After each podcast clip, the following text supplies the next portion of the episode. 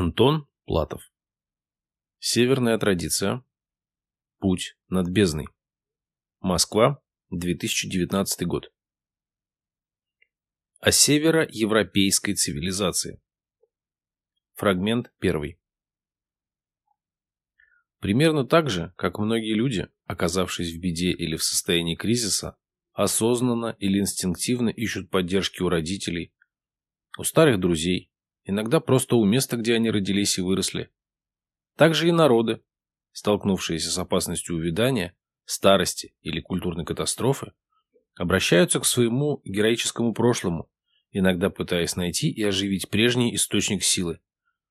Иногда стремясь подкормить чувство собственной значимости, не находящее больше подтверждения в реальном положении дел. В этом отношении интерес к историческому, культурному и духовному наследию до христианских времен, интенсивно просыпающийся сейчас в европейских странах, симптоматичен. Старая добрая Европа умирает. Это очевидно. И очевидно уже несколько десятилетий. Сможет ли обращение к традиционной дохристианской культуре дать Европе тот импульс, который необходим для начала настоящего возрождения? Дать пробуждение новой силы и перехода к новому рассвету? Может быть да, а может быть нет. Это зависит от многих факторов. Например, от того, кто именно воспринимает идеологию традиционной культуры.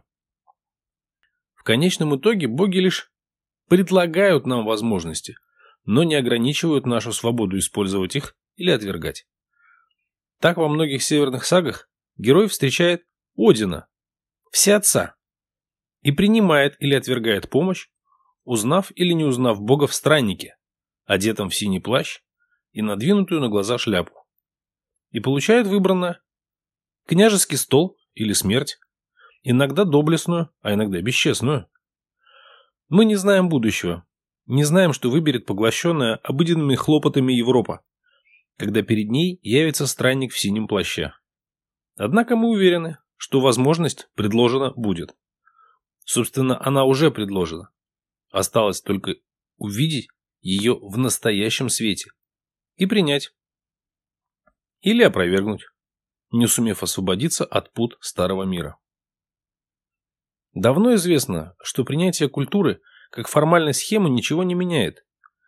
Кто-то из известных путешественников позапрошлого века, занимавшийся этнографией сохранившихся традиционных сообществ индейцев, писал, что индейцы считают целебную магию бессмысленной до тех пор, пока больному не объяснено божественное происхождение и сакральный смысл заклятий и снадобий.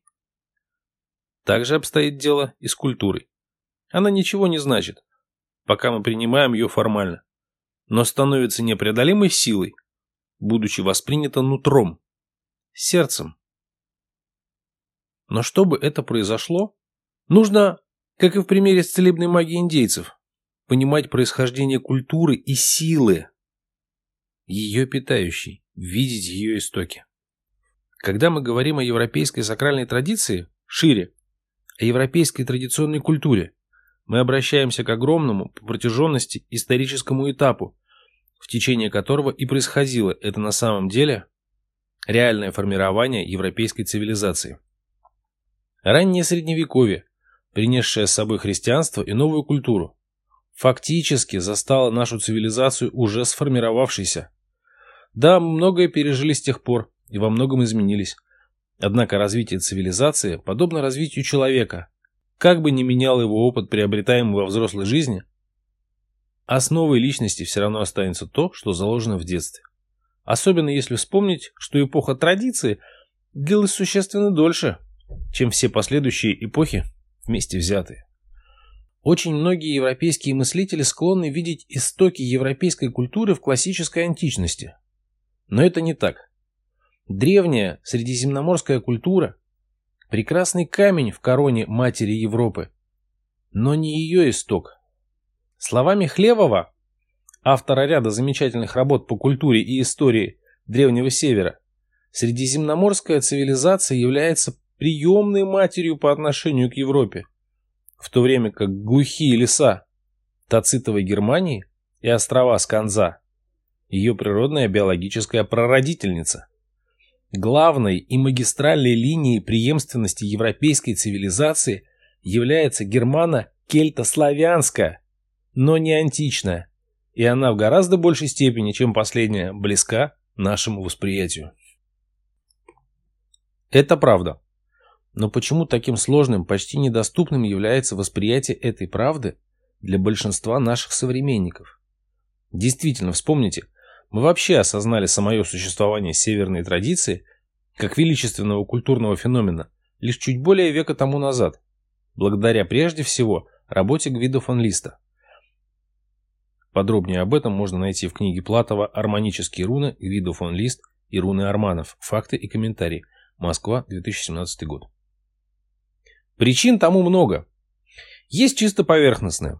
Например, очевидное влияние Америки, вообще не имеющей собственной сакральной традиции и в культурном отношении представляющей собой совершенный хаос.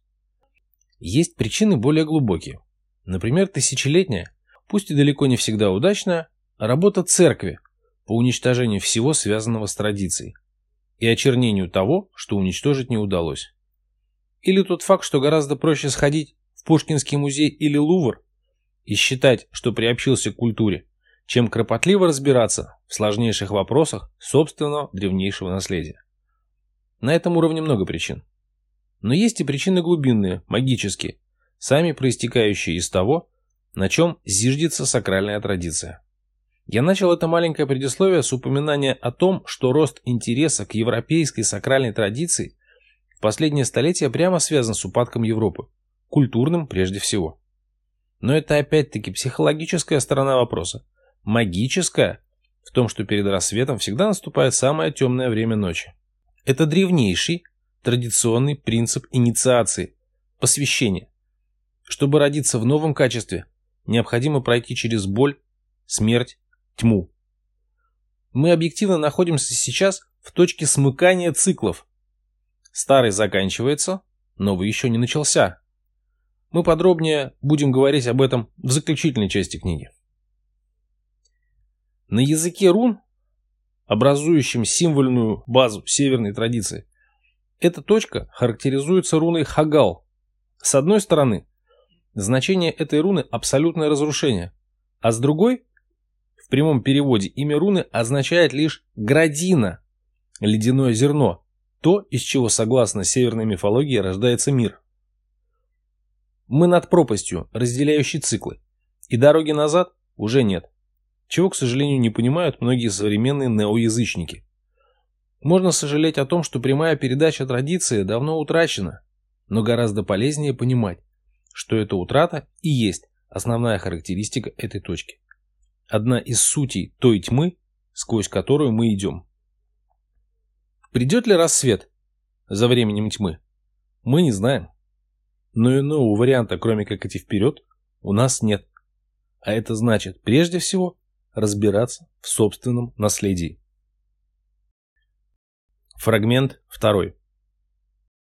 В свое время готский историк Иордан, живший в VI веке, был искренне убежден, что все племена друг за другом вышли из Скандинавии. Иордан даже придумал для нее две краткие и емкие характеристики. Официна гентиум, кузница племен, и вагина натониум, лона народов. Он был практически прав, ошибаясь лишь в одном – в определении границ этой кузницы племен. В узком смысле кузницы будущих североевропейских народов Балтийский узел этногенеза – это ядро культурно-исторической общности боевых топоров. То есть не только скандинавское, но и континентальное побережье Прибалтики. В широком же смысле весь ареал культурно-исторической общности боевых топоров, так, например, самая восточная из этих культур, Фатьяновская, стала в том числе генетическим субстратом, на котором формировались поздние восточнославянские народы. Впрочем, и носители фатьяновской археологической культуры пришли на земли будущей Центральной России с низовий Рейна, Вислы и Немана. Первая половина первого тысячелетия до нашей эры, последние века северной эпохи бронзы, стала временем окончательного формирования нордических этносов, индоевропейских этносов северной половины Европы. Правда, на тот момент они все еще оставались очень близкими и взаимосвязанными и этнически, и географически. Так, например, Лужицкая археологическая культура, территория современной Польши, одновременно ассоциируется и с кельтами, и со славянами. Однако уже с середины того тысячелетия, ознаменованной формальным наступлением Железного века, пути северных народов расходятся. Кельты продолжают свое движение на юг и запад, ассимилируя по пути то, что еще остается от Старой Европы, и все ближе соприкасаясь с Римом, а через него с античной культурой. Два этих фактора во многом определили их особенность в семье нордов. Славяне частью остаются на восточно-балтийских землях, частью продвигаются на восток и юго-восток. Германцы, насколько этот термин применим для того времени, остаются на территориях ядра культурно-исторической общности боевых топоров, в частности, на Западной Балтике и в Скандинавии. Тысячелетие эпохи железа примерно середина первого тысячелетия до нашей эры, середина первого тысячелетия нашей эры, время наивысшего расцвета обособленных, сакральных субтрадиций нордических народов. Обособленных, но еще хранивших при этом свет традиций изначальной. Начало этой эпохи ассоциируется с латенской археологической культурой кельтов. Пятый, первый век до нашей эры. Культура едва ли не наиболее богатой памятниками сакрального искусства. И заканчивается она, словно последней песню перед погребальным костром скандинавской эпохи Вендель. Середина первого тысячелетия нашей эры, ставшей, пожалуй, самым ярким моментом в истории скандинавской культуры. Мне хотелось бы здесь еще раз вспомнить уже приводимые выше слова Хлевова. Главной и магистральной линией преемственности европейской цивилизации является германо-кельто-славянская. Именно так во второй части книги мы попытаемся дать определение термина «сакральная традиция» и будем говорить конкретно о северной сакральной традиции. Здесь же нам необходимо определиться, что под северной традицией мы понимаем то ядро нордической сакральной культуры, что сформировалось во времена единства нордов, конец бронзы, и разноцветилось позднее при формировании отдельных нордических этносов. Итак, Тысячелетие эпохи железа – последний расцвет сакральной традиции нордов.